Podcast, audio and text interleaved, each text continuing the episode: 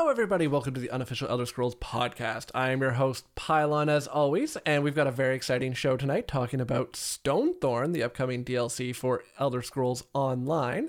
Uh, I do want to preface before we get too much further tonight that we do have a new technical setup, so there may be a few speed bumps along the way. So I hope you guys just bear with us as we keep going throughout those, but there shouldn't be too much. Um, other than that, I think we should be good to go. So, I want to introduce who our guests today. So, I want to introduce our first new guest. We have Pie Crab with us. Pie Crab, how are you doing this evening? yeah, exactly. No, uh, we Alara couldn't make it with us tonight, so we, I, I lost the asset for the lemon turtle on my computer, and then before I could remember to download it again and move it over, I just put the crab in there. So, uh, besides that, though, Lost, how are you doing this fine evening?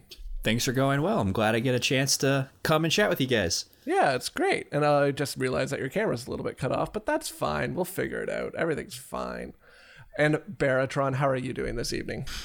Uh, not bad. I've been having some interesting health stuff going on, and um, I don't have cancer. That's always good great. news. Yeah, Pretty glad good. to hear that. Congratulations for that. I may have had cancer. I had I, I had a lump the size of a of a green pea removed, and uh, I read all the reports and they were like, yeah, it might be cancer, don't know, but it's gone. It's gone. Not there anymore. That, so that's absolutely It's awesome. been it's just been a week, I tell you. Oh, I can imagine. That's a very different telling of the princess and the pea story. Ooh. We don't like that one so much. No. I don't like the princess and the pea story anyway. Like, what kind of basis for a person is that? You can feel a pea under 25 like pillows? What the hell? It's no basis for a form of government, we know. That I mean, how would that woman cope in childbirth? Exactly. Right? Yeah. she's got to she, she's a princess. She's got to give birth to the next generation. And if she's that sensitive, oh my goodness. Anyway. Anyways, AKB, hey, Lotus, last Lotus but not least, how are you us. doing? Hi, um, I'm doing pretty good. How are how is Pylawn doing though? Pylawn is doing well, other than being stressed about whether or not this actual technology solution we've got is going to work. So I'm like 60% confident that everything's going to work fine and we'll be good to go, but I'm not not enough confidence. You, so we'll you know what? what uh, I I am going to change my vote. I'm going to say it is going to work absolutely perfectly from here on out. Ooh, interesting. Okay, because his previous vote when I started like set it up tonight. He's like, it's not gonna work. Nothing's gonna work. So good luck. So I, I figure this way I've now cursed it both ways. So no matter how it shakes out, I'm correct. Yeah. Where is sixty percent not a passing grade, Eerie Snow? I think sixty percent is a pass in most places. D's get it? degrees. Yeah, D's get degrees.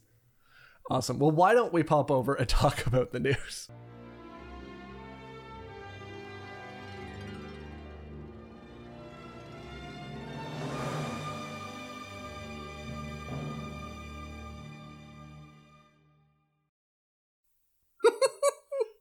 Lost forgot to turn on the light. Amazing. So we've got some fun things to talk about tonight. Uh, we've got a lot of Stonethorn news, but we're going to talk about most of the Stone Stonethorn, if I can ever learn to say that properly. Later on in the show, we'll kind of wrap that up uh, towards the end. But we've got a little bit of news that we do want to talk about with that.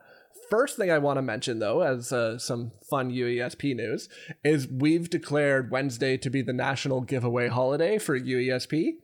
Uh, so on the two streams that we have, we have Avron will be streaming at 11 a.m. Eastern Standard Eastern Daylight Time. We're daylight time right now, right? Mm-hmm. Yeah, we've had this argument before. Um, East 11 o'clock Eastern Daylight Time, Avron is going to be streaming, and during that stream, we will be giving away up to four torch bugs. We have one for PCNA, one for PCEU, one for PS4 NA, and one for Xbox. It doesn't matter which one. Can we so, preface that by saying they basically stopped giving them away too? So this is might be your last chance ever. Yeah, we don't know when they'll ever be coming back. So this is gonna be a, a really really big one. Um, and then in my evening stream on Wednesday night, starting at I believe I think I'll probably be starting around 8 p.m. Eastern Daylight Time. Uh, I will be giving away one Greymoor coin, which I will grab to show off one of these bad boys. So you could take a look at it there. They're beautiful. They're nice little coins. So as long as you are comfortable sending your mailing address to the UESP, we will send one out to you if you are the lucky winner of that. And if anybody didn't win one of the torch bugs from earlier, we'll be giving away some torch bugs on my stream as well. So there should be a lot of awesome things to tune in. There might be a surprise giveaway during my stream, but it depends on how well shipping works in the next two days. So we'll let you know what's going on there. Uh, if they don't have it, I'm not going to announce it. We'll save it for another day. But yeah, Wednesday, giveaways, excitement. But beyond that, uh, Baratron, do you want to get us started on what's going on in ESO? Yes, so the quarter three and quarter four DLC titles were announced in ESO Live and on the official website. The quarter three will be a dungeon DLC named Stonethorn. The two dungeons are Stone Garden and Castle Thorn. So you can see see where they they did got the name from. Yeah. It's like they took the first half of one of them and the second half of the other one and put it together. Well, Mike Finnegan, who's the lead encounter designer, so so you know overall in charge of Dungeon, said they could have called it Castle Garden, but that just didn't sound right. Yeah, I love Yeah. that. Yeah, Finn has quite a sense of humour. Yeah. Um, okay, so there's a lot of combat changes will be in that DLC. There's a preview on the forums and uh, the- also the patch notes. The PTS patch notes are up and the entire DLC is available on the PTS for testing right now. Yeah, as Took quite a long usual. time to download. As usual, we're not going to talk too much about the combat changes yet. Like the high level stuff, yes, but like the nitty gritty numbers and things like that, because I'll remind everybody that this is the first round of PTS and all of those numbers will change before things get finalized, because that's always what happens. Um, I haven't seen too too much of an explosion on the forums yet. I was briefly looking at them today, but I think people just haven't really got a chance to dig in yet. So I don't know if we'll see anything new. Um, I've heard that some of the things which look like nerfs are actually are actually good. yeah, I think, and I, I think some of the nerfs are fine too that I've seen. Like I know um, Alkosh was a big one that I saw, and I was like, okay, Ah, Alkosh is what I'm talking about. is fact. that? Oh, interesting. So we'll see. We'll Uh, see what's happening there. big- well, A big change I saw was uh they buffed uh Divine from like uh seven point five to yeah, nine Divines point huge. which There's there's a reason for that. Um, it's down in the Yeah, so we'll talk about that a little bit uh, more later. Uh, the Alkosh one I think was a buff for DPS, but a nerf for tanks or something like that too. So I don't know. Uh, it's actually uh, there. Some It's gonna tanks be have done buff. some testing already, and it's it's fine. Yeah. Amazing. Well, we'll probably also talk about that when we discuss what's going on with some of the performance changes too. So that's very exciting. What else is going on? Okay, so quarter four will be a story DLC called Darkstorm, the conclusion to the Dark Heart of Skyrim, and uh, you know, several of us when when the announcement went out on on ESO Live on uh, was it Thursday last week anyway, uh, we were like these names are terrible, but John C, who is our um one of our UESP staff who who does work in uh, the software industry pointed out that actually the names probably be chosen so as to avoid trademark clashes with other game IPs. Yeah. So, like, we all believe that Quarter Four will have something to do with the Reach, but they can't call it ESO Reach because of Halo. Yeah, So they've chosen names that they're able to trademark and that you know aren't terrible. yeah, and they're fun fantasy names, like too. Like I don't, I never really care what the names of the DLCs are. That's never been like drag. We have like Dragon Bones and Dragon Hold, and like they're they're fun fantasy names. They're cool. I like them. They're easy to remember when you're doing, but half the time you only ever see like initials for them when you're actually playing the game. It so- just bothers me when I can't remember which one's which. And, and Dragon Dragon Bones and Dragon Hold and Dragon Hold, uh, for example. And okay, so so which which DLC has this particular dungeon? And I'm sitting there Yeah. going, "Urgh." Yeah. Um, other little news is my most exciting thing that I think that they announced was the new mount type is coming. They're introducing group mounts into ESO, which is so fun. Yeah, I think I think it's genuinely really exciting. So the first one's a two-player mount. Um, the one they showed off was basically like a Dwemer, a spider, or an automaton. Um, I don't know if that's that's going to be the only one. We, uh, On the PTS, that's the only one we have so far. right. There's no other ones on the PTS when I was in there today playing around. Um, And but this, I think that's this can be used by by the owner along with a group member. yeah, And you know, it's going to be great to keep large groups together, especially if you've got a lot of new characters, because you know new characters haven't leveled up their mount speed yet, and it'll be particularly useful. Uh, you know, like if you're doing um, a, gr- uh, guild events like world boss runs, where you're going, you know, from world boss to world boss in a zone, and you've got players who are, uh, are at least their characters are new, possibly the players are new as well. Uh, so it'd be really good for keeping groups together, and you know, especially in Cyrodiil. The biggest thing for me there. was I I have a number of times brought new players into the game. Like people, I'm like, you need to check this out.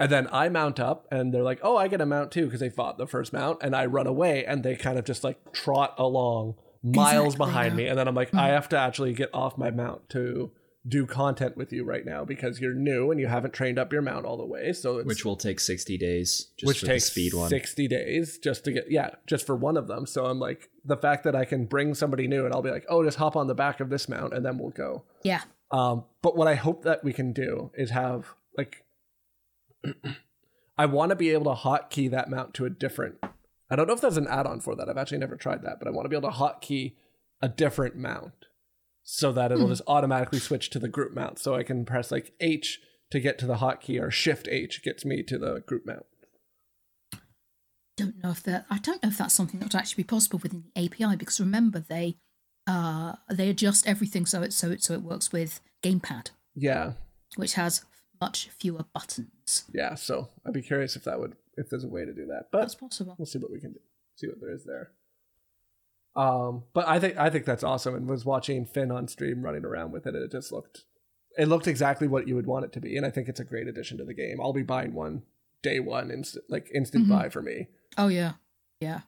I, Um, what I, I really imagine- want though is a piggyback one for Jester's Festival, so that you can put your friend and like piggyback, and you just start like cartoon sprinting really, really fast while you run around like holding the other person on your back. I think that would be hilarious. That'd be really good. Yeah.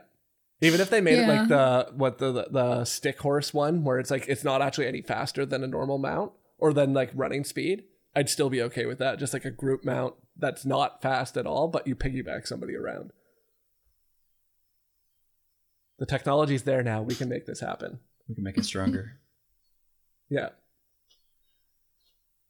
So what else do we have going on there? Oh, we have some housing updates. We'll let Baratron talk about that. Yep, Baratron we've got uh, so new for housing. There's going to be character pathing, and the idea of this is that you'll be able to set up movement paths so that your pets and NPC assistants that you've placed in your house will no longer be fixed in one place. And the idea of this is that it's going to make the house feel more alive. yeah. There are going to be different pathing types. They said one called ping pong, where basically a character moves from one place to another place back again, you know, Yeah. along along a along a, a route. Um, a loop, you go round in a well, it's not A necessarily loop. a circle in a loop, yeah. Um, and apparently on PTS at the moment, there's up to 50 nodes. So there's 50 stopping points or, or change in direction points possible at the moment. But Yeah. obviously, that's going to be adjusted for live. It may go up, it may go down, depending on how it affects performance on. Is that per character or for the entire house? Do you know? I think it was Um, per character when I looked, but I'd Let me have to. I would assume that you can Yeah. set different paths for different characters, otherwise it would get really weird. It says 50 nodes per path. So per per character that's moving. Nice. And so you can have it where they wander back and forth between a few different like workstations to simulate like they're actually doing stuff and then you can have it so they randomly choose which one they're going to. But then you can also have a cat just prowling back and forth looking for stuff or a guard making a patrol out on the wall or something like that. So Sounds uh, there's movement movement speed to each node: walk, jog, run, or sprint. Wait time at each node: uh, zero to 5, 10, 20, or thirty seconds. Uh, and then a ping pong, like we said, a loop, or a random. Little, little wondering how the random will work. But yeah, it's it's definitely. I think interesting, random would be know- really fun. No, I don't, there is a. don't know. Uh, I would not recommend you uh, sign anyone you actually need, need to talk to to sprint though, because you can't talk to them when they're sprinting. Hmm. I I guess you can make it into a challenge. Have them sprint from point to point, and you have to uh, be able to catch them when they're stopped for a second. Yeah, I will. I though I won't be putting my merchants or my bankers on those. I Yeah. don't think just to avoid that. But like my pets are totally going to be just running the house. Yeah, we're really going to have to test, test, actually test that out. Have the Yeah. cat wander around very slowly, stop, and then just instantly sprint to the opposite side of the house. Or just a dog doing the zoomies the entire time. It's like zoom, zoom, zoom. Well, I'm- those those of you with, with animals in your in your real life house, you can you can observe them for a few days and then Or Now, what, okay, so thing- then what we'll be doing is I'll get a cat and make sure that it moves to the least convenient location in my house at any given time. So it's like as soon as I start getting in the house, it runs over to the crafting station. It just like perches there for ten minutes. That's why there's that note in the PTS patch notes about non-combat pets Yeah. no longer blocking That's probably crafting stations. Uh, that's so okay, funny. yeah. Um, now the other thing they're supposedly adding are are new house guests, uh, which are going to be collectible characters, and supposedly each house guest is unique and has a distinct Yeah. appearance. So I got I Um, went on the PTS and I saw there's three of them so far. One of them Um, is uh, cool. Gotta catch them all. Which one do One you of think is cool? cool. Okay. It's obvious. It's the Khajiit one that's cool. Yeah, the Khajiit one's awesome. Uh, so the- there's a Khajiit, there's a guard, and there's a barmaid. Uh, one Okay, and one of what's the them has Khajiit? Uh, two of them have only three lines. They're like two words each, and one of them has like fifteen different uh, responses. Uh, guess which one is the one we liked? The one. Okay, so the Khajiit says a Has lot, a lot of things, So yeah. you said there's a barmaid, a guard, guard. and a random Khajiit. I try to remember what he is. He's a he's like a merchant, but he doesn't sell anything. But he I try to remember him. I only got a chance to go on the like the PTS took forever to download. It did me. take a long time to download. Oh my yeah. goodness! So yeah, I just got on it like a couple hours before we went live. Um, but it had I can't remember what he had. Uh, The I liked the barmaid for the fact that like a I know a lot of people have houses set up as taverns for RP purposes, and I think the like having a barmaid in there is a really good RP addition. The Khajiit was just the one I want in my house because he was just fun. Yeah, he had a lot of lines and Yeah, uh, as it is, uh, I think it's going to be kind of a role playing text. Uh, the guard and the maid, if they are finalized as it is, like I, d- It- I doubt they're finalized because I can't imagine them releasing three of the same thing and have two of and costing the same. and one And is just two ama- of them amazing just- comparison in comparison. Yeah, two of them have like much less content associated with them. So I'm betting there'll just be more lines added in. They just didn't add them in yet. yeah, one- Yeah, I mean, remember that uh, there are places that are still under fairly heavy lockdown, so so recording of the lines is not necessarily happening. Yeah, Well, we will see. We will yeah. So we'll see. be what happens back uh, at, at on TBD with the update. Are these actually good, or is it only by the Khajiit? It's true. Yeah, we'll have a buyer's guide uh, once the patch goes live of which house guests are worth your money. Awesome. Well, what else else do we have going on there, Baratron? Uh, right, we got some Crown Store new items. The Pyre Watch crafting motif is available for 5,000 crowns. If you don't feel like spending 5,000 crowns, uh, the motif chapters and book also have a chance to drop in game from the last boss of the Unhallowed Grave Dungeon. There's a new mount, which is called the Yorgrim River Ram for 3,000 crowns. And It's supposed to be a sheep. Uh, has the big curly A bighorn sheep. horns. It's a bighorn sheep. Mm, but uh, several, several, several of our guildies think it looks more like a large goat. No, it's definitely a uh, bighorn sheep. But I guess goats kind of look like that too. I mean, so goats and sheep fair. are pretty close. They're very related. similar, yeah. Yeah. Um, Woolly. you know, this is the one we talked about last week, where it's like the first time they've added a new, like skeleton Animal type. Yeah. for a while. I think the last time they added something new with the dwarven spider in Morrowind. And the I Nick think that was socks at the same time, right? I don't think Oh, they've yeah, the added a Nyx- new Nyx Ox, skeleton yeah. Since then. Yeah, the Nyx Ox and the, which I think are the same skeleton. It might be. But yeah. yeah, I think that's exciting that, they, and I think it looks really cool. Um, I remember in World of Warcraft, I always had a dwarf with a ram mount, so I don't know. I would have to get a Nord for it. I'm But now sorry, I when wanna you run my- said that, you said a dwarf with a ram mount, and I know you mentioned this the uh, the other day in text, and I was I had in my head like a battering ram, not a ram as in a sheep. And now I'm now I'm now I'm hearing you say that and thinking, oh my goodness, I'm an idiot. I like both actually. I would, I would take a battery ram mount. But you know, you know what dwarves are like in in, uh, In Dungeons fantasy, and Dragons. yeah. They they tend to be quite, you know, a, a- small, short character carrying the most enormous weapon. So see where I got it from. That's fair. Um, yeah, and then Um, the other one that they had available is uh, the non-combat pet, which is the anther-bred avalanche dog, which is a Saint Bernard complete with a brandy barrel around its neck. The very like old school uh, search and rescue Saint Bernard, which I love. So that's a lot of fun. That's a thousand crowns. Yeah, uh, that's kind of standard for all the mounts or all the pets, right? They just there are a thousand crowns for any of the new ones that they release. They're they're fairly standard prices, Yeah. yeah. That's fair. I mean, I would I would say both of those are at the higher end, but they're both new meshes. So, as opposed to recolors, they're actually brand Yeah. new meshes. So, so it's Yeah. a bit more. that makes sense. Now, the other thing, um, you remember we mentioned, uh, we went on to great length about uh, players getting a free Infernium Dwarven Spiderling pet, which is the Dwemer Spider Spider, on on, fire. fire. Spider uh, on fire. when they verified email address and opted into marketing emails. Well, apparently the codes are still being sent out. I certainly haven't had mine yet. So Oh, I got mine. Don't. Yeah. I named mine Katniss too, just uh, for Spider on Fire. It's, it's the girl on fire, so I named it Katniss. So because it's mechanical, can we call it a fire wire spider? you can call yours a Firewire. Fire wire. Oh dear.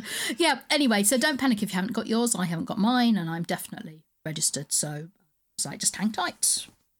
I don't know why it's taking so long to have to send the codes out, but because it's not a case of it just being added to your account, it's actually they're generating a code for you, putting an email.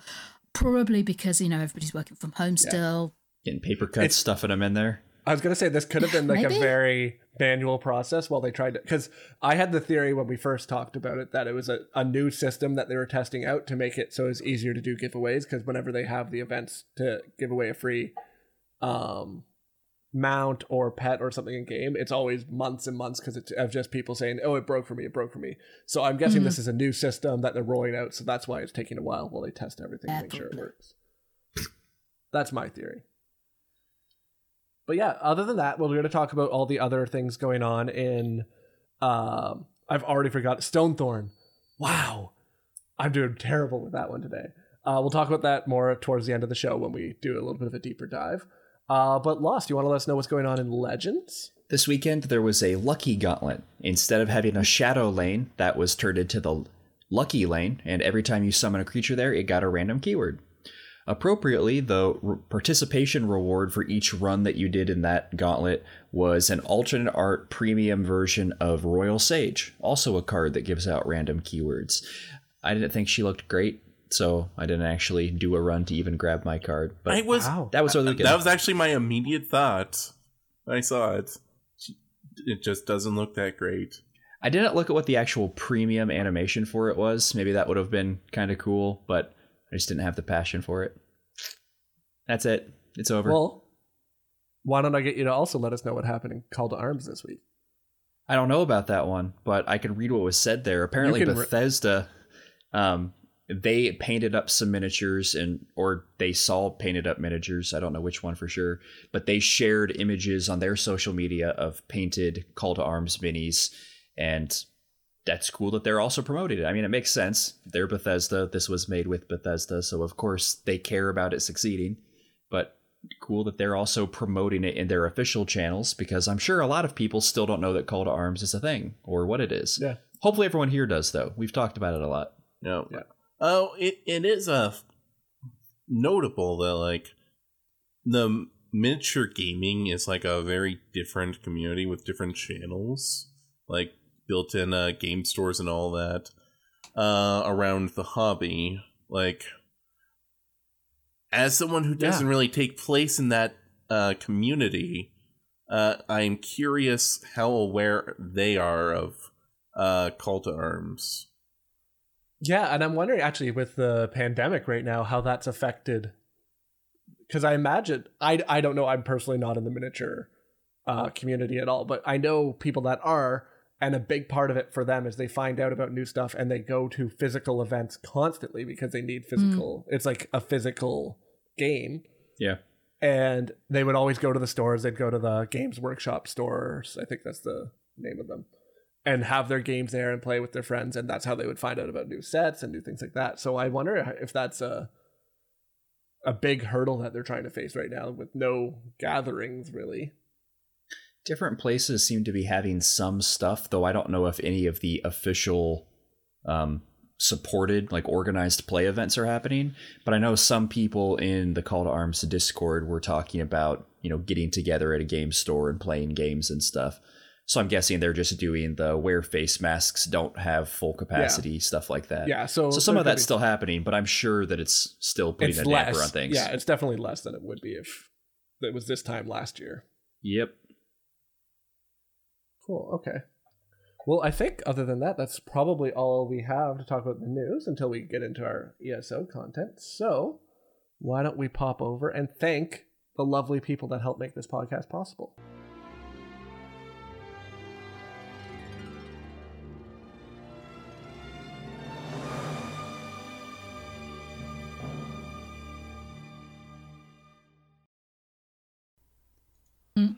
So we just like to take some time and thank everybody who supports the podcast in any way possible. There's a number of ways to do it, but one of the ones that we especially appreciate is our Patreon.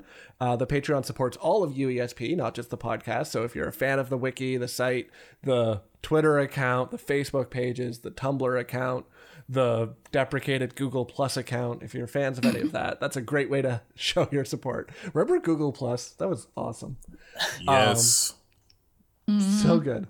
Um, so you can always go to patreon.com slash UESP uh, and support us there any way you go. And I wanted to point out that even the lowest tier of support removes ads from the wiki for you. So that alone, I think, is worth its weight in gold, just not having to have the ads on there anymore.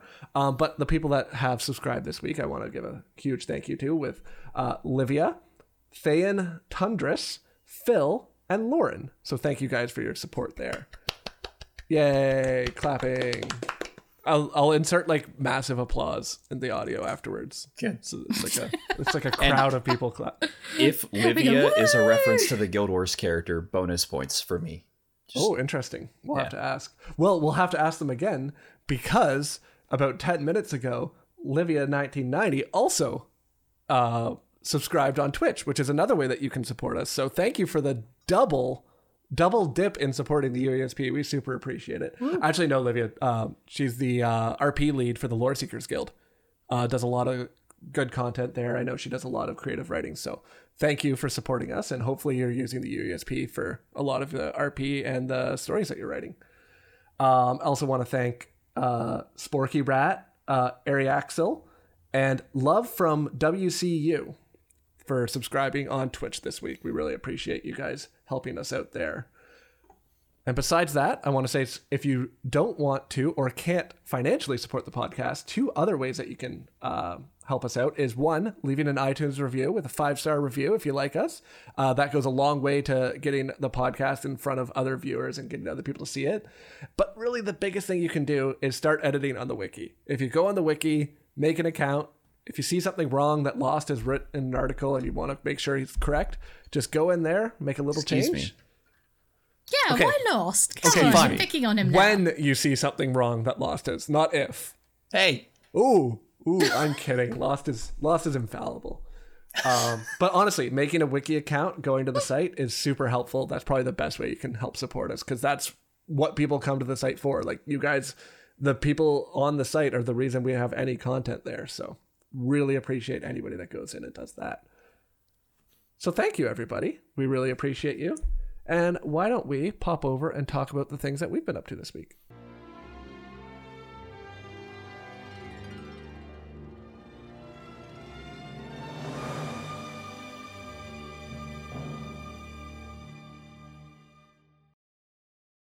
Oh, read.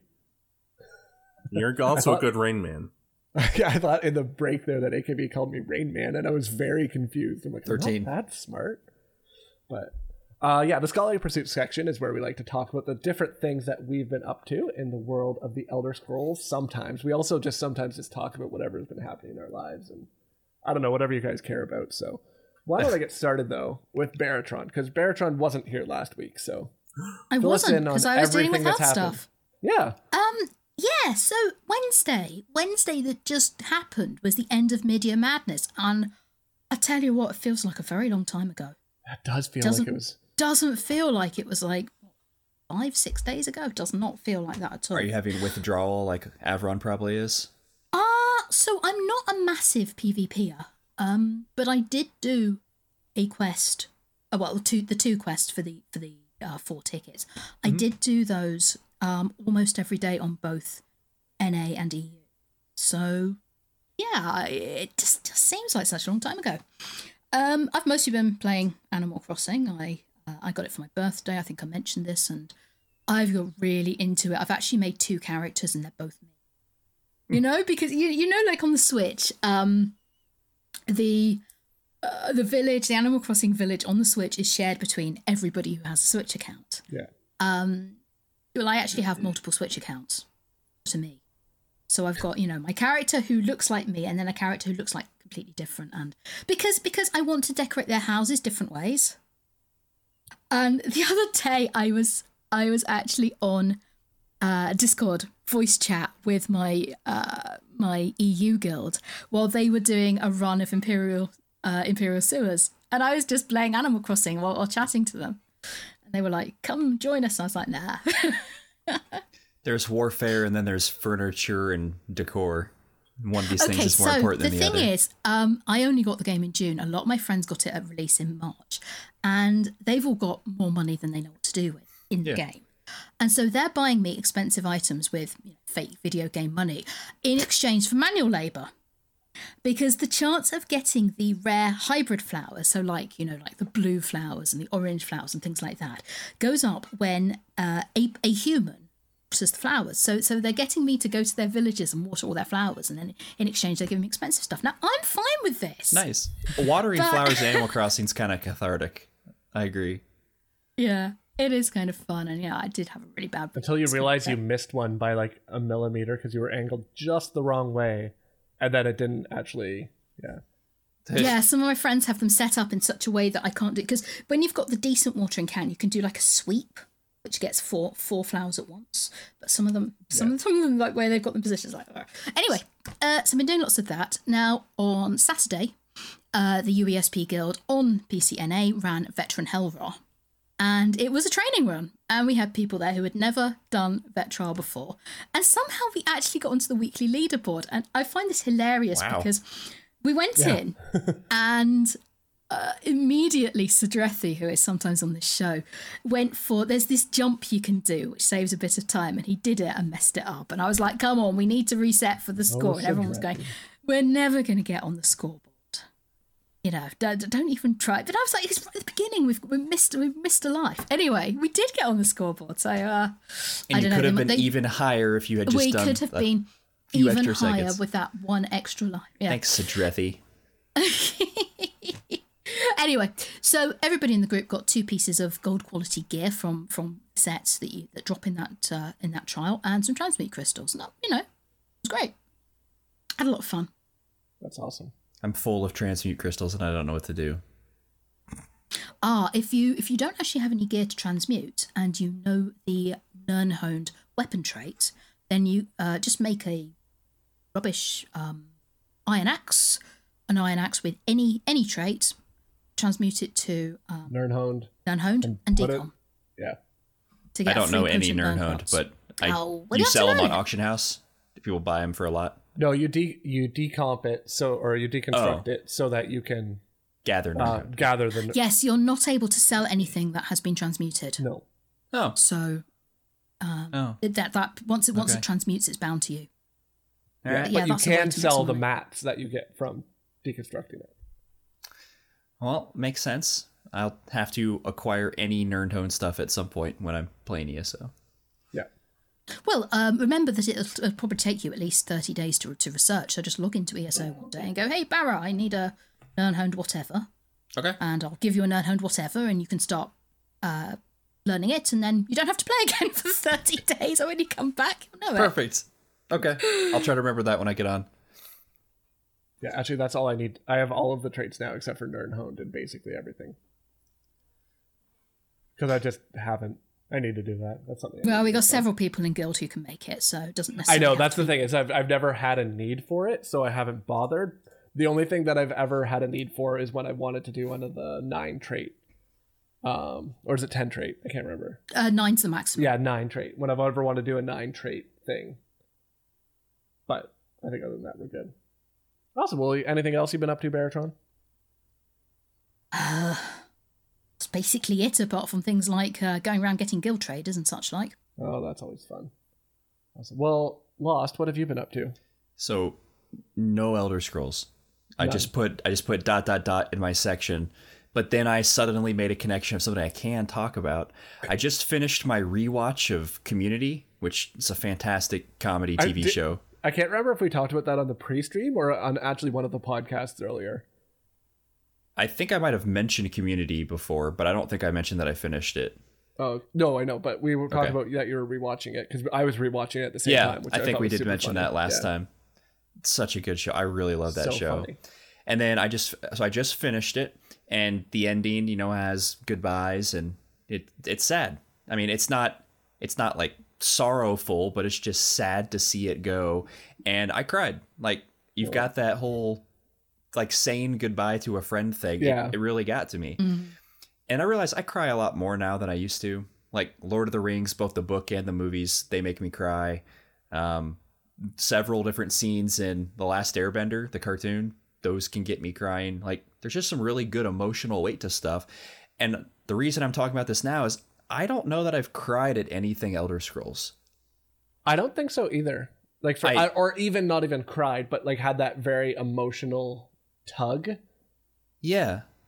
Like I mean, I cared about the characters in the novels, but not with that kind of weight. It's not like a Sam and a Frodo. It's not like Aang and Katara and Sokka and Zuko and Iroh. It's not like any of them. There are a couple characters in quests that I've done, like that one Greenshade quest where you go to get the flowers. That's a Gable's my har- quest. yeah, that's a heart tugger. That's yeah. Um, but it's such a short little side quest that you don't get like like you're like you get you finish it and like you listen to them and you're like, oh, that's so sad. But it wasn't as much of like I didn't have that investment that I have with like something like Lord of the Rings or like where you've like you've you've read this story and now like these characters feel like someone that you you're invested in them. I yeah, I don't I don't know if Elder Scrolls has succeeded at doing either the emotional weight of like those long running series or of just the time invested like you have with The Office or with Community or Parks and Recreation. Like those aren't overly emotionally heavy series, they're comedy, but you become friends with the characters. I don't know that Elder Scrolls has largely succeeded with that and just sort of makes me ponder why. Like they've got good writers, right? They should be able Right, to write yeah. something that good, but maybe it's the problem that we're never focusing on characters long enough in any of the series. I think that I think that's where it is because even if you look at like ESO, did you did you not even cry at Martin? he never No. got there. Didn't No, I oh wait, no, you did finish. it. Oblivion's the only one I finished. I thought it was really cool, and granted, I was a lot younger, so maybe I wasn't in my crying phase. But uh, Oh man, having kids has broken me for that. Like 'Cause- I could watch anything before, and now like if I see anything in a movie where there's like a child and like it used to be animals. Animals was the only thing that got me. Like if there's an animal, if like did the dog does the dog die was like my number one website to go to when picking a movie. But now, if there's any kid that's even like sad or alone or something, I'm just like I nope. I just have Yeah. to I've always out. So- cried. I mean, I, I cried at a we- at a four panel webcomic earlier. Um, was it lost? no, it wasn't. I can't even I can't even remember what it was. It was just I was just scrolling through Tumblr and I saw this webcomic and it made me cry because Yeah. I I have always been a very very very crying sort of person. Oh. Um, but yeah, tons of stuff in Elder Scrolls has made me. It's just how it moves you, isn't it? yeah, I can't I can't think of I mean, anything I from really Elder like. Scrolls. Like uh, Lord of the Rings, uh, I'll give you uh, two examples right off the bat. Uh, the when Gandalf returns in uh, the two towers uh, and saves them during their last stand.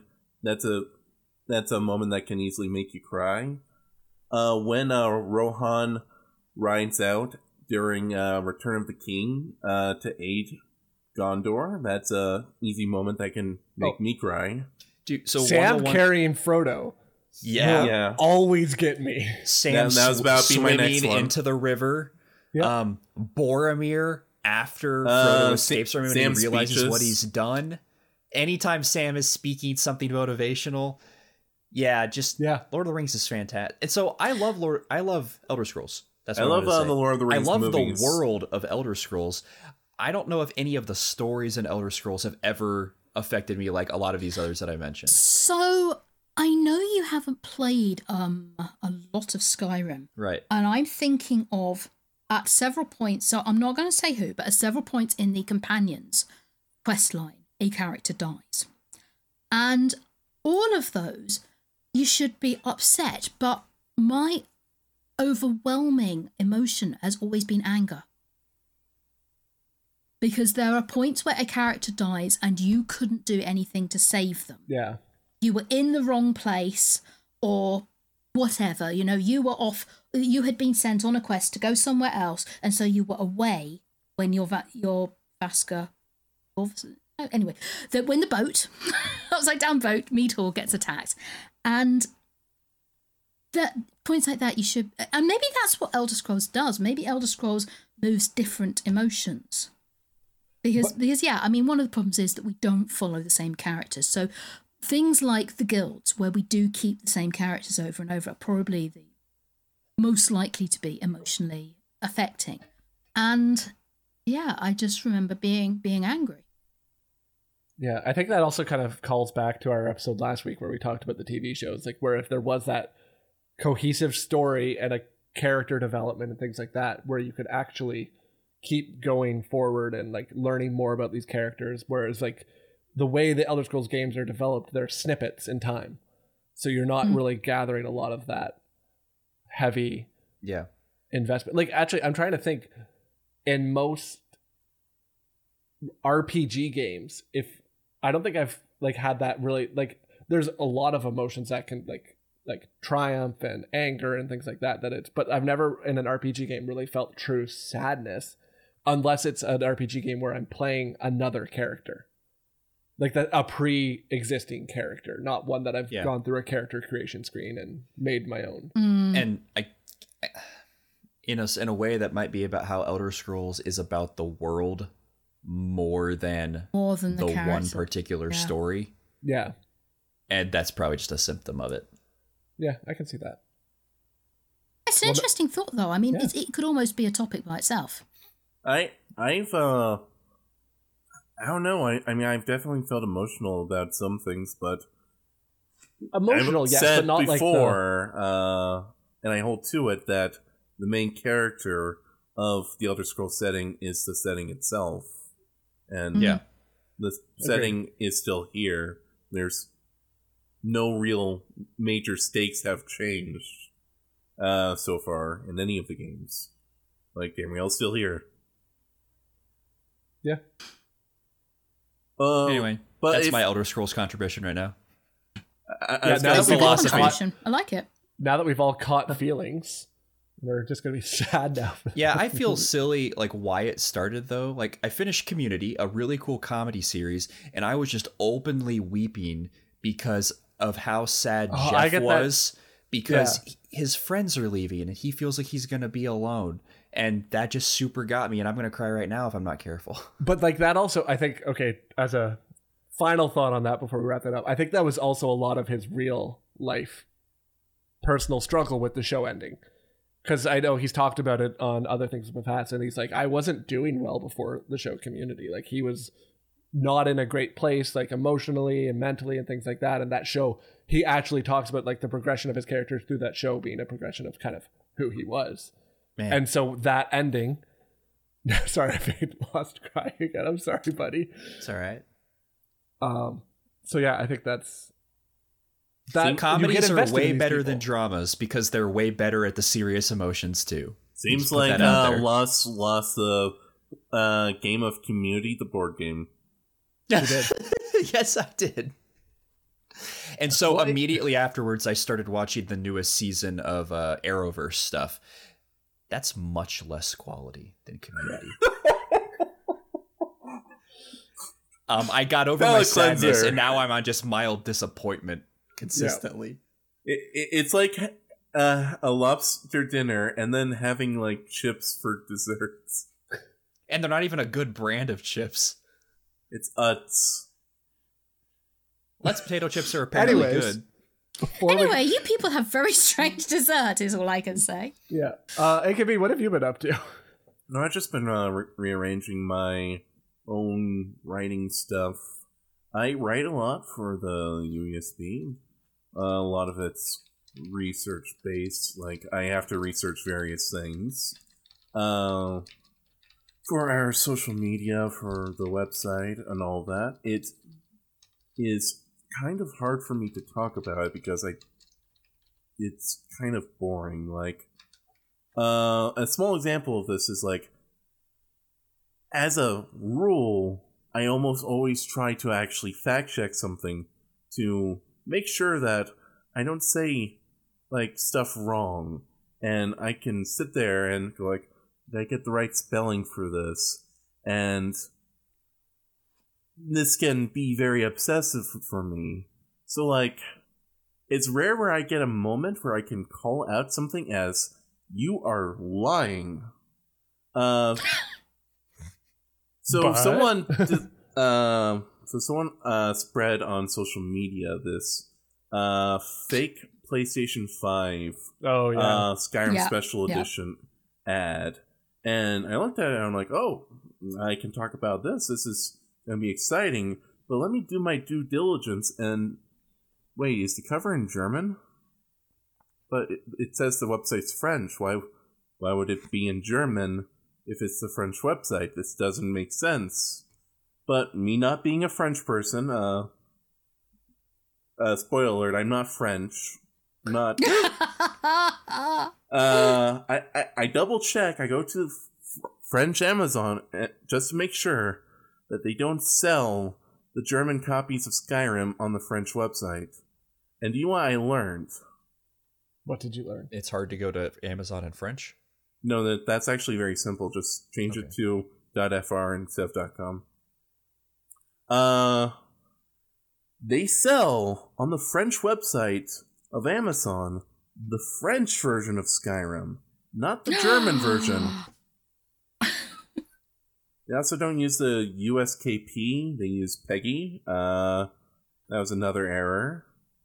They also didn't wouldn't have any reviews for an unreleased product. The fake uh, the fake uh, news alert had uh, 720. They also listed used copies on the fake news alert, which Used copies of the up and coming new game of the unreleased product. So makes perfect My uh sense. this is fake senses were tingling at this point. Yeah, I think it's hmm But then uh He got I- bitten by a radioactive cynic and he gained this power. yes. Yeah, but AKB's written some really, really, really funny stuff this week. I've true. been I've been very enjoying the social media this week. I mean, just just what he posted. I think it was either either last night or, or today about um, Gordon the Guar and the and the horse being friends with each other. It's just like that's so funny. Uh Yeah. and I actually uh had a a patroller from the wiki go like I didn't know that uh goats and horses in real life uh hang out uh with each other. And this is a true thing, by the way. Racehorses get uh, assigned a pet goat because goats are calming uh, influences on racehorses. that's Like- so funny. Racehorses have very stressful lives, so they need a little goat to go, hey, I'm a goat. Everything's fine, racehorse. So yeah, uh, Gordon the Guar might be kind of a sneaky reference to this. But this is actually even more interesting. This is where the phrase to get one's goat comes from.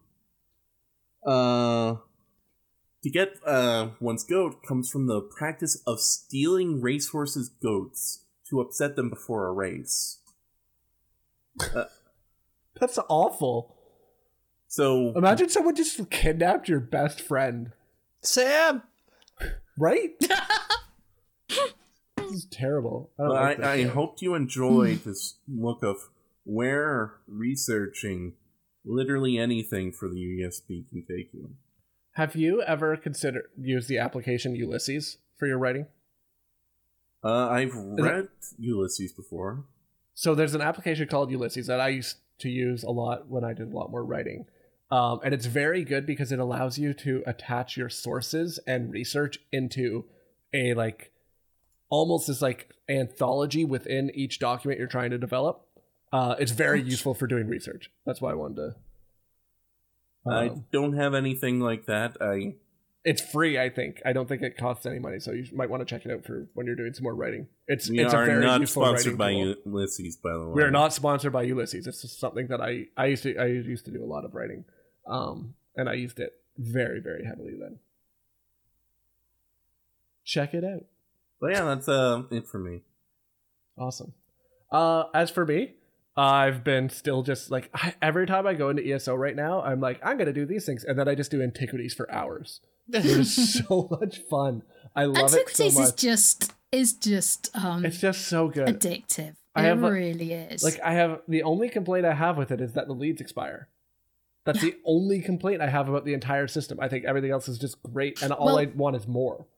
The other complaint I have is that where the leads expire, you have to actually mouse over. So in Yeah. the UI, you actually have to mouse over, and then it appears inside, and it says, Yeah. you know, lead expires in three days, fourteen hours. I was like, oh, okay. I thought it would be in the, the Yeah. main. Even if they added it as in the main scene, like a little timer ticking or something like that, that would make a big difference. Uh, It's so irritating because I understand that they, because leads drop for everyone, they want to encourage people who don't already have the Greymoor chapter to go and buy it. yeah, That's fine. So why do the leads still expire when you have the Greymoor chapter?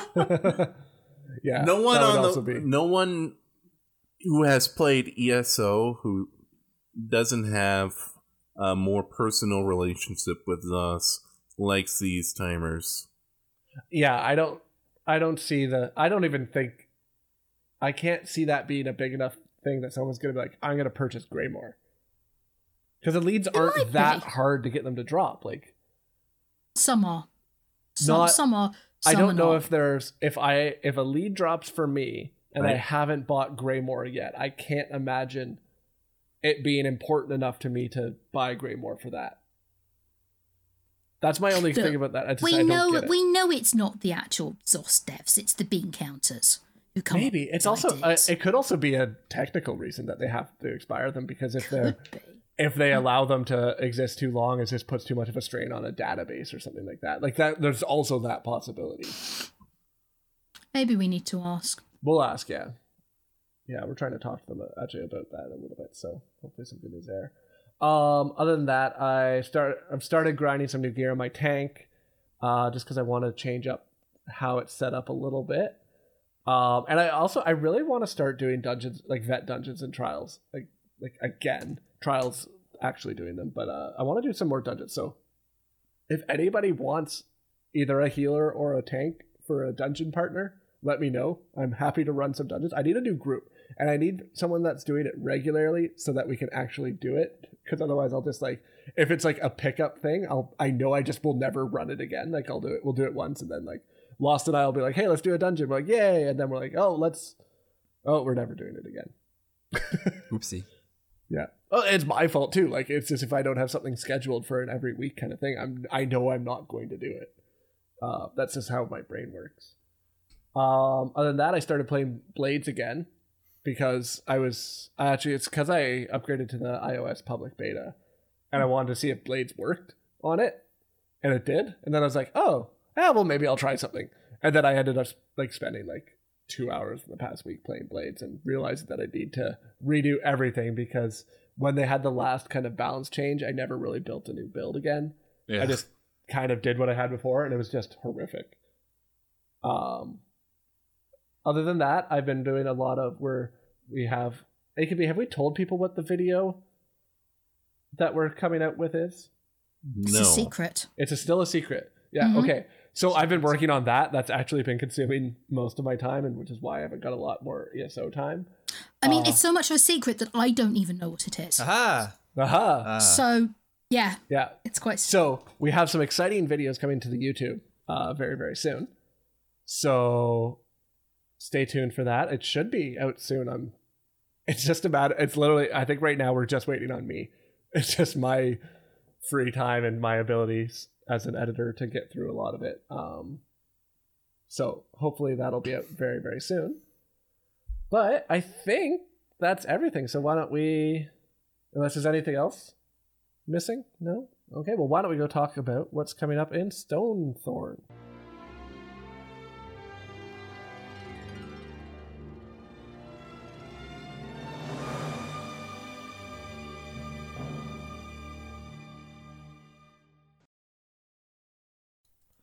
So, on a day previous in this, what was it Thursday or Friday that ESO Live happened? Thursday. it was Thursday. It was Thursday. Okay, they're normally on Fridays. That's why I think I'm thrown off because it was always on the weekend and when I was heading home from work.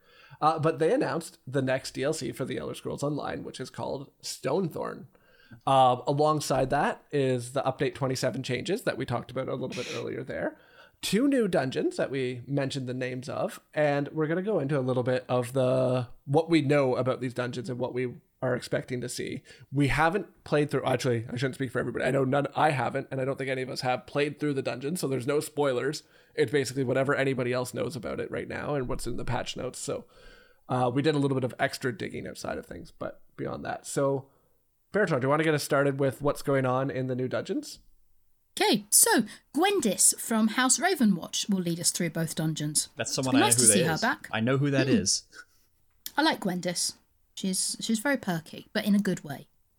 Uh, so there are the two dungeons, and the first is Castle Thorn, which is a vampiric dungeon in Western Skyrim. Now, the owner of Castle Thorn is Lady Thorn, and according to Mike Finnegan, she has travelled extensively. Uh, and so she's made vampiric creatures which you haven't seen before, like vampiric centrot. That's so uh, weird. Wait, Yeah, there are there are five bosses. were there no vampiric centrot down in the uh, Khajiit vampire dungeon? Okay. No, not that I remember seeing. not. I'm thinking of a Khajiit or a centrot necromancer. Never mind. Yes, there, there, there's definitely at least one of those. Um, so there are there are five bosses. Um, there's a Death Hound who get, guards the gates. There's a Blood Twilight. There's a Wraith of Crows. There's a Blood Knight, and then Lady Thorn herself. I could name the names, but I'm not quite sure how you pronounce all of them. And And then it's a surprise. and I could say, oh yes, there's Yeah. Dread Tindulra, and you're like, what? Actually, that's going to be my new um, go-to for not having to pronounce uh, Dwemer names. I'm just going to be like, and I don't want to say the name to this so that you can see it for yourself in game. Actually, Uh-huh. Or you can just use names like like Nacho Left, like Yeah. like the like the actual Or I'll just just like. I'll keep some pots and pans in my office so that I can just like toss them into the air whenever we need to pronounce a Dwemer name.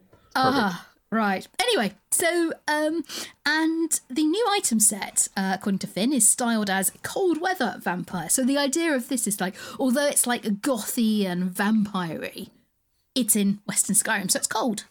So they need to have like Vampires leather in and then parkas. furs. I, I, that's all I pictured too was like a leather strappy parka with like a big furry hood too. I think it would be hilarious. But there's like straps all over it in like provocative locations, but there's just a parka underneath it, so it's not provocative whatsoever. Look into the well, you're Canadian, so you've probably got the most experience with with that yeah, kind I, of weather. I have multiple parkas because it's cold.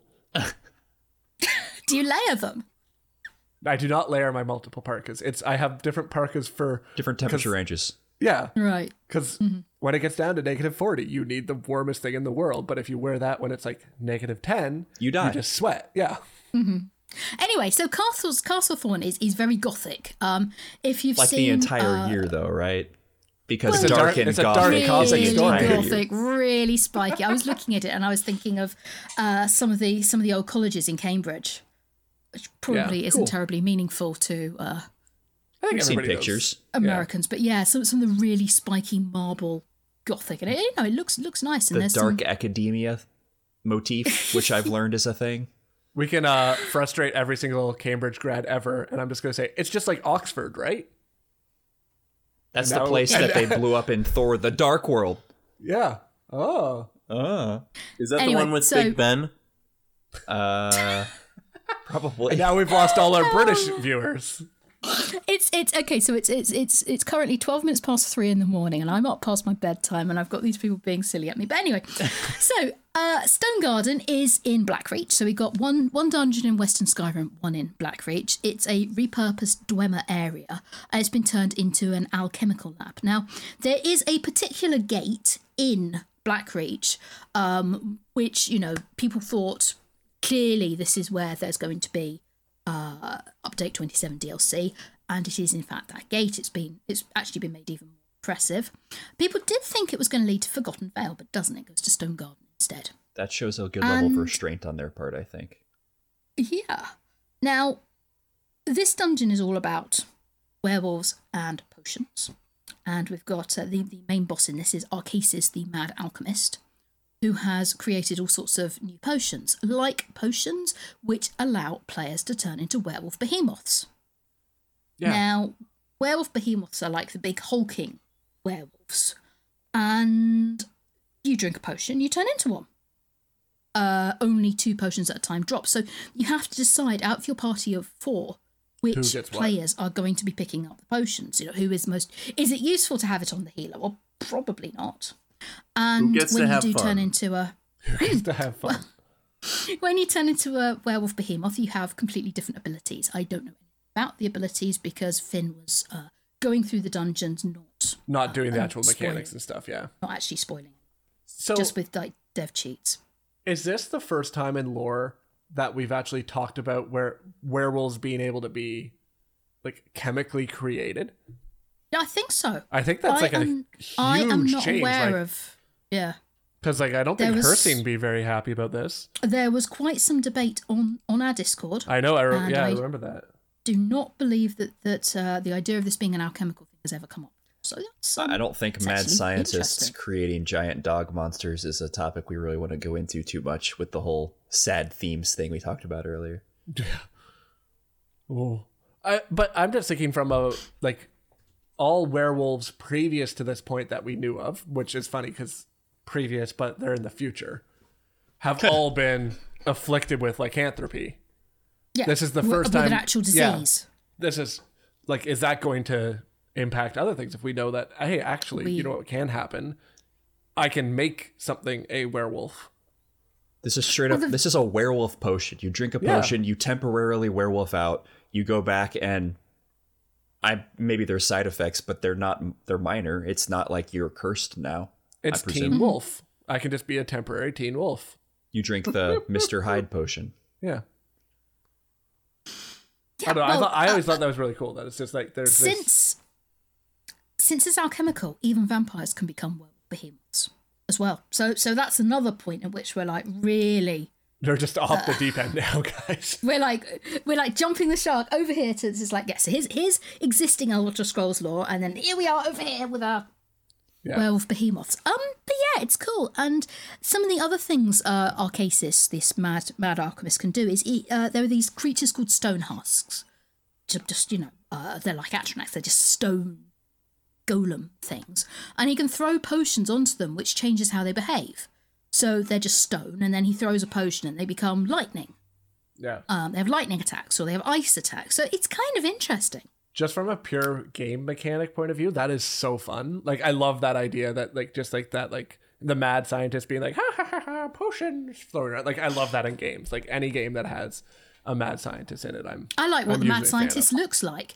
Um, he looks like how we all go out now with COVID. So he's got his um, he's got his lab coat on. I wonder if that was he's got like his inspiration. plague mask on and his goggles. I was like, I don't know if somebody got inspired. That was um, actually really funny. So anyway, this one has has three uh, bosses. There's a a hulking hulking werewolf. There's a a stone a, st- a large stone golem. I forgot the exact name. And uh, Arkasis is is the final boss. And during the final boss fight, everyone gets the chance to become a werewolf behemoth. And just in case you manage to make it all the way to the end of the dungeon without trying those abilities, you will drink the potion, and then you've got to.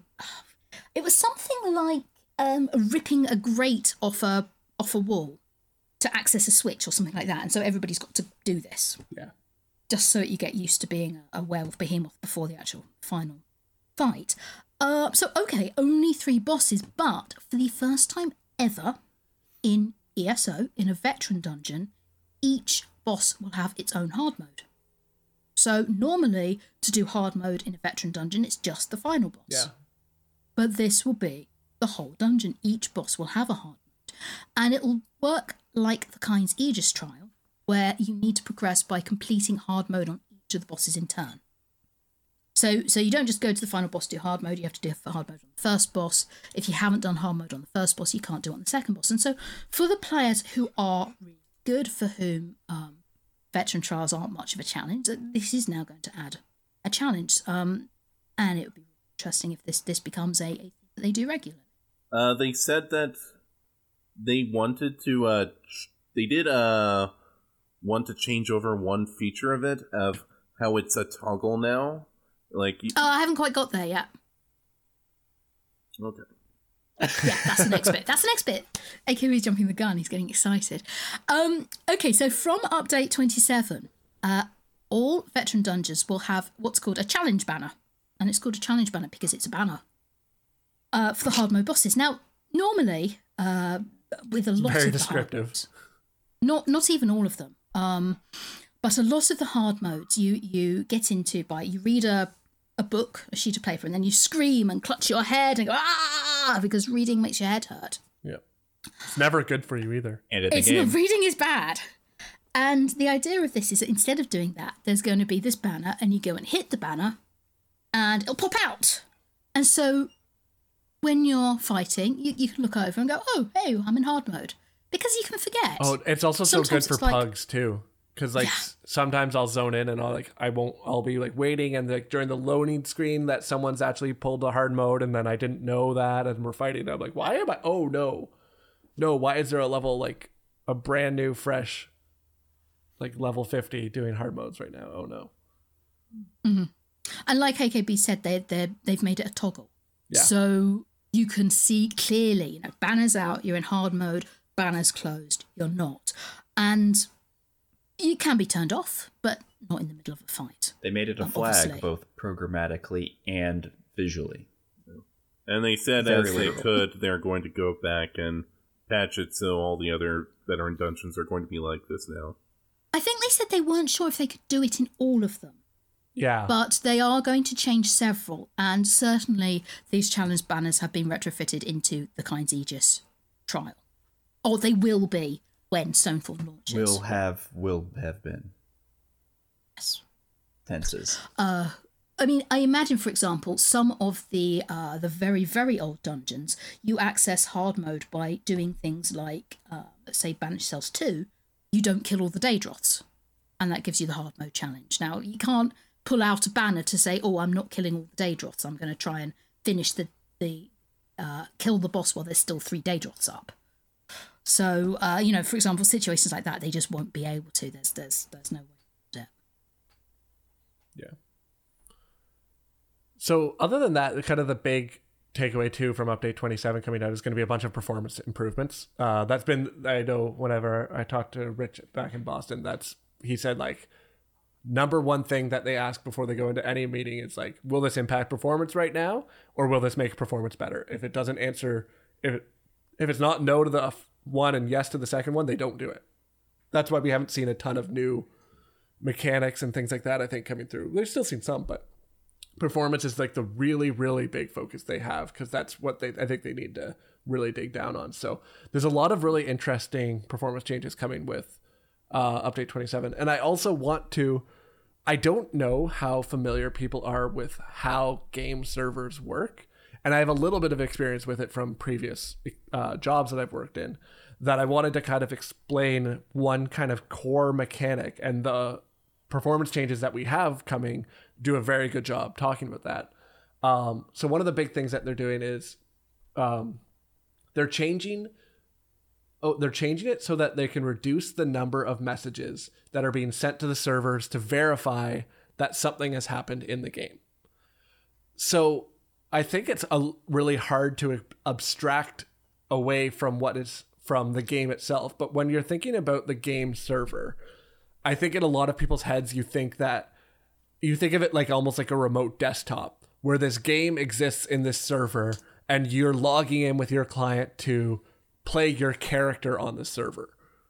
But that's not really how it works. The server itself is just text. It's just going to be text things happening. And the messaging that happens, like when I press W on my keyboard to move forward, my computer is writing a message saying, take this character and move it to this position.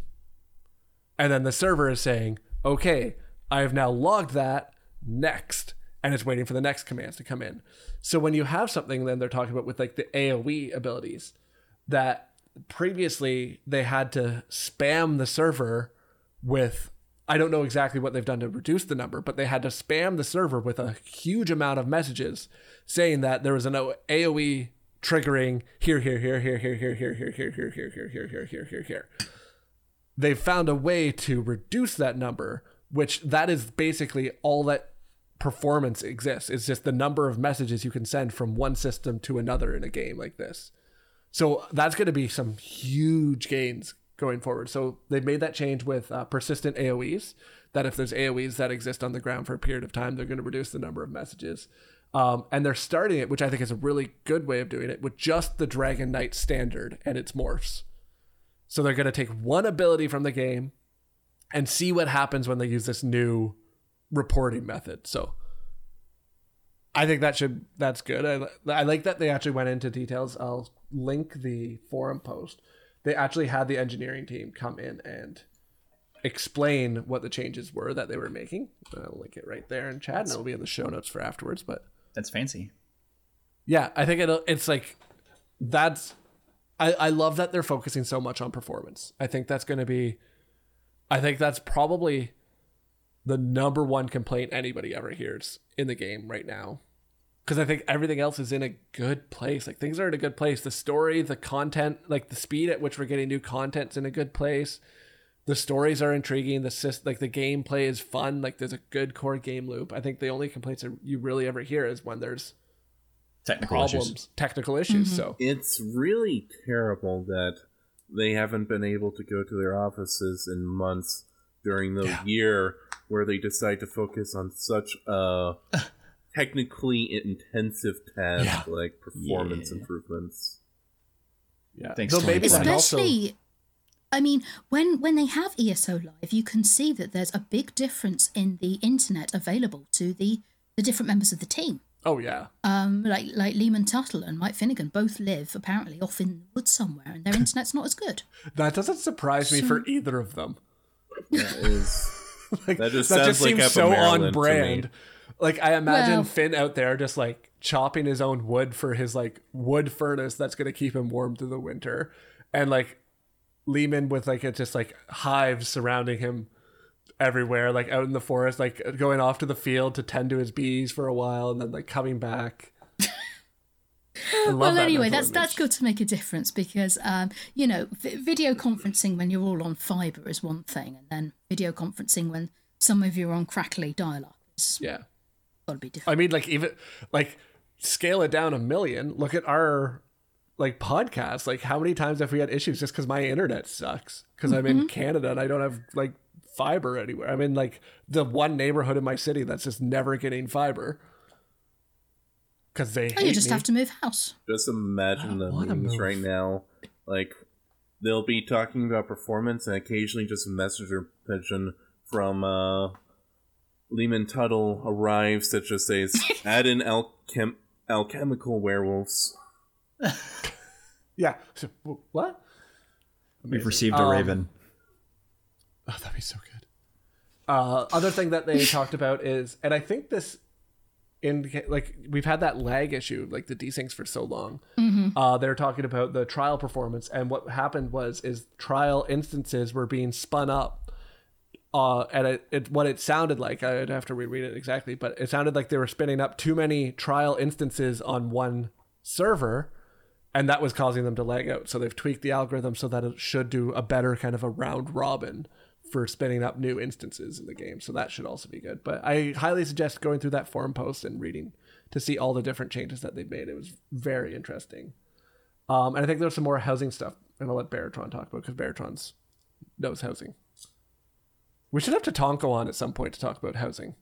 We should, but he goes to bed early. I know he does. He starts work very, very early in the morning. Yeah. So he's normally heading off to bed by 9 p.m. Eastern, even though he lives in Eastern time zone. I don't know. When Um, I okay, lived so- with him for a period of time, it he went to bed yeah, pretty for, for late. two, you lived with him for two days.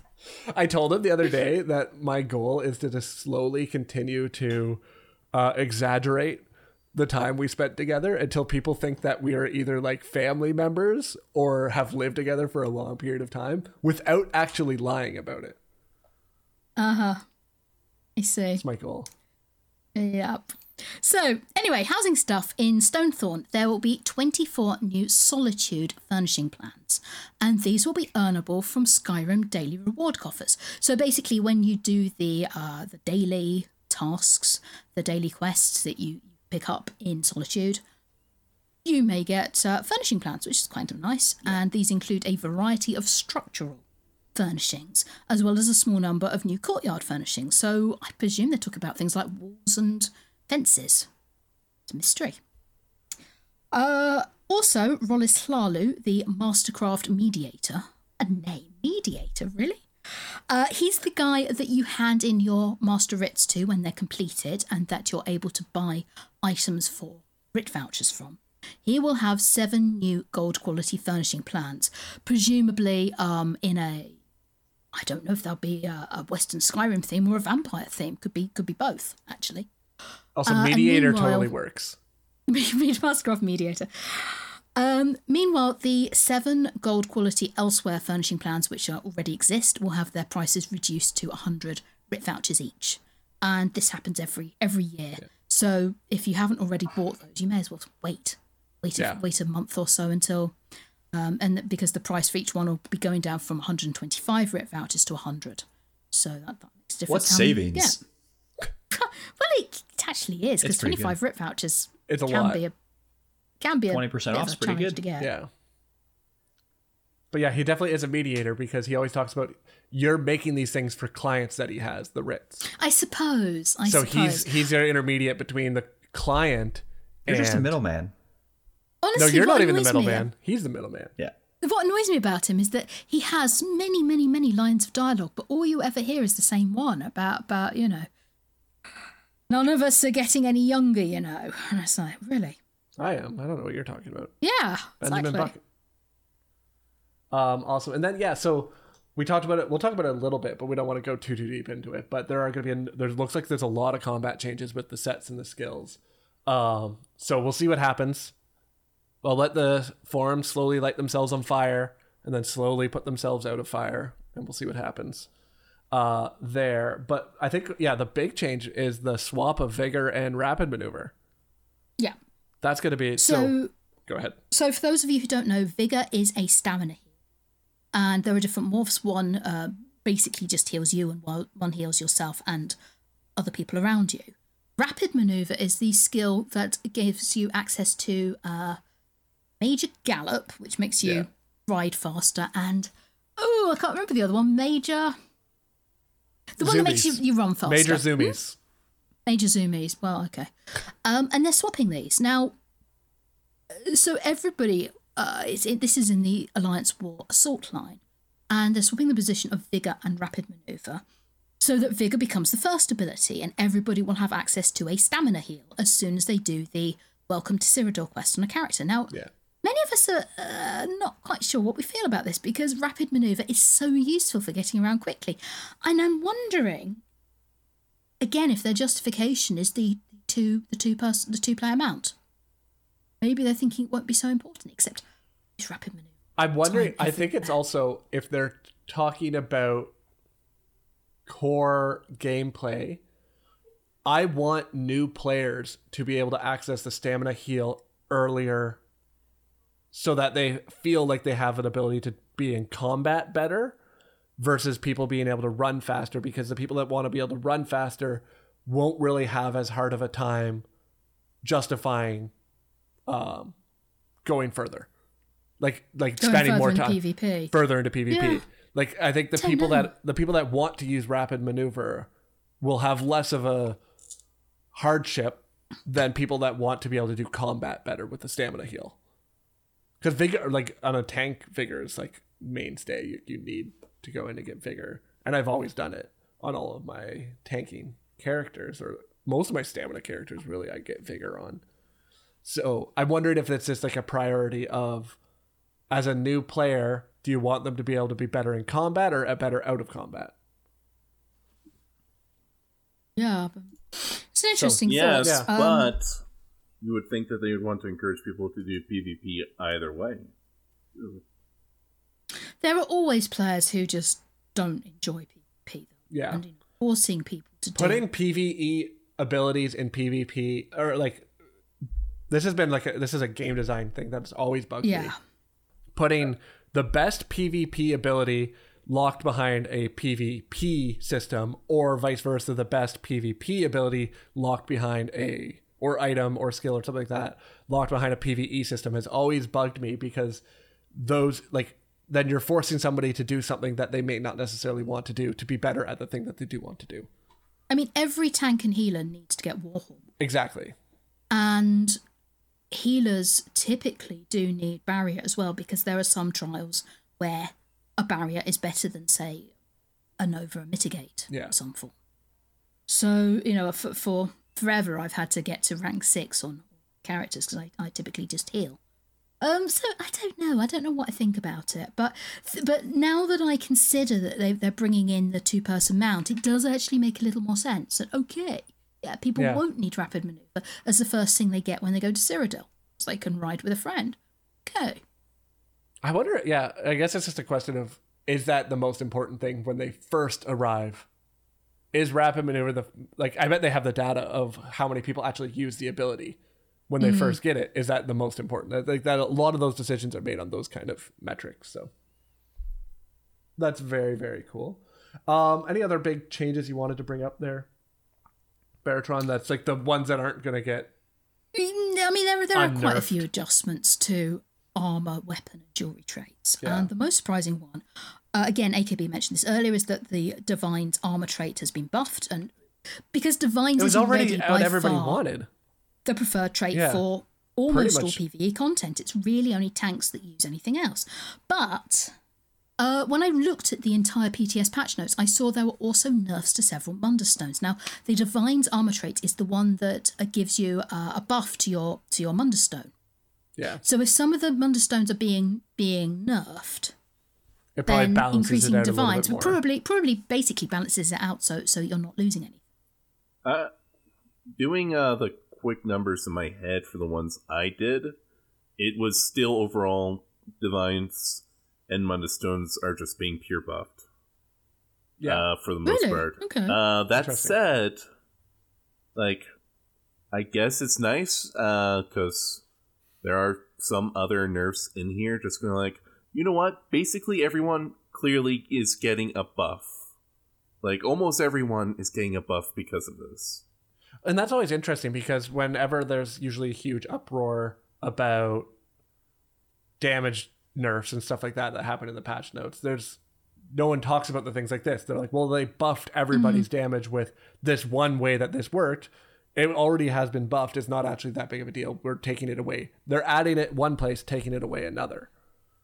So But uh, that usually doesn't make it into the the Yeah. angry form. Into the complaints. Yeah, I, I am They're like- curious if that was their intention, though. That like they're like potentially. uh, everyone's using divines, and I, I actually personally think this isn't a good decision because I would like for the other traits to be more widely used. I think that just like looking at a recommended builds list, is like uh, except for a few small uh, ones, it's like divines everything. Uh, but a couple of the other changes look like they're pretty big buffs Yeah. to the other uh, traits. So that'd be an interesting one to look at because I don't know but uh, specifically. I haven't done I haven't done the math on any of them, so I can't Yeah. speak too much. But there were some other buffs to the different uh, traits, so I would have to see how it actually plays out. It's a little bit. I mean, the numbers are a bit strange because, uh, you know, a gold divines item currently gives you a 7.5% bonus. And now it's going up to 9.1. Uh, but why 9.1? That's a I bit- always hated that's I always bucks me the decimal points and like bonuses. So, I mean, this this is the thing that that um, a couple of my friends have been absolutely killing themselves laughing at is the massive, in inverted commas, nerf to the infallible mage set, which is reduced the damage bonus of heavy attacks to 900, down from 903. There was a few similar ones to that. It, I, I, I don't under. I'm sure they had the metrics to justify it, but to me, it's just like, why even bother? Well, I'm sure I'm sure the purpose of that is, is probably to bring it to a round number, and it may be to do with some kind of internal calculation. Make the maths simple. Yeah, it's possible there. We, we we don't we don't know uh, about that. It's, it's just amusing. Keep it simple, sweet. The uh, I wonder if I can say something about the Alkosh because we were saying Alkosh, for those of you who don't know, is a medium armor set, which is supposed, generally speaking, medium armor is for damage. Uh, st- trying to say two words at once. Stamina damage dealers, Yeah. but it's actually favoured by tanks for reasons.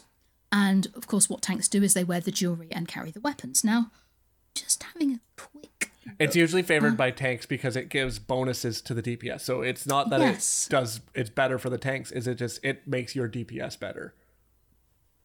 So apparently the the Alkosh armor shatter has been changed to be damage based. And yeah, so And what it's doing is it's a percentage of instead of being a flat rate, I think it was 3000 damage or something like that, it's now based on the damage of your next attack after it procs.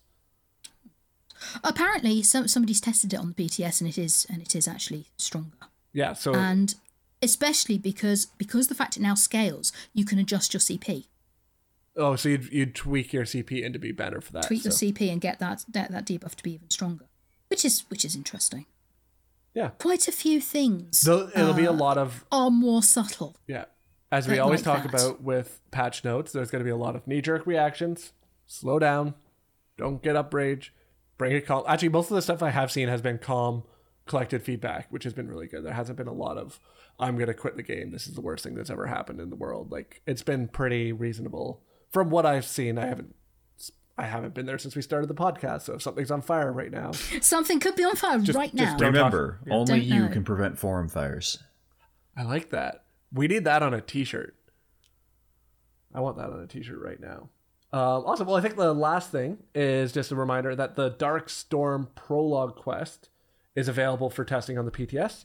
Um, in that you'll join Gwendis of House Ravenwatch as she seeks to uncover the mysterious origins of the dark army that now marches on Skyrim. You'll need to obtain the first of the free, or you need to first obtain the free Crown Store quest starter item, and it's called the House Ravenwatch contract. So we won't tell you what's in there because no spoilers. But if you want to have some None of spoilers, us know. but yeah, but if you want spoilers, you can go ahead and do that. So That's obviously serious spoilers because that's the prologue quest for update 28. yeah, so that'll be a big one. So you'll be testing out update serious 27. spoilers, by the way. Serious, serious spoilers. like, uh, I'm. Too I was legit very happy. Like, I, I was very happy to see who was behind it. I'll say that. Get out of here, AKB. Uh, and speaking of getting out of here, it's probably time for us to wrap it up for the night. Nice ones. So, thank you. Uh, segues are so much better when you call out that it's a segue. Every time. Uh, anyways, thanks on behalf of myself, Lost, Baratron, and AKB, and the rest of the staff at the UESP. We thank you for joining us tonight, and we hope that you guys join us again on your next adventures. And a reminder if you want to win some sweet stuff, including potentially a mystery awesome item that you won't want to miss out on, uh, tune in on Wednesdays to our stream, and then we'll be doing a lot of fun stuff there. Uh, the other thing you may actually hear this is on Tuesday night, the officers of the UESP NA Guild on PC are going to be doing some seven person trials. So I think they're going to be having a lot of fun in there, just kind of going through having fun. So you want to check that out. But, anyways, thank you all again, and we hope you all have some fantastic adventures in Nirn. Bye, everybody. Good night. Note: Pycrap died on the way back to his home planet.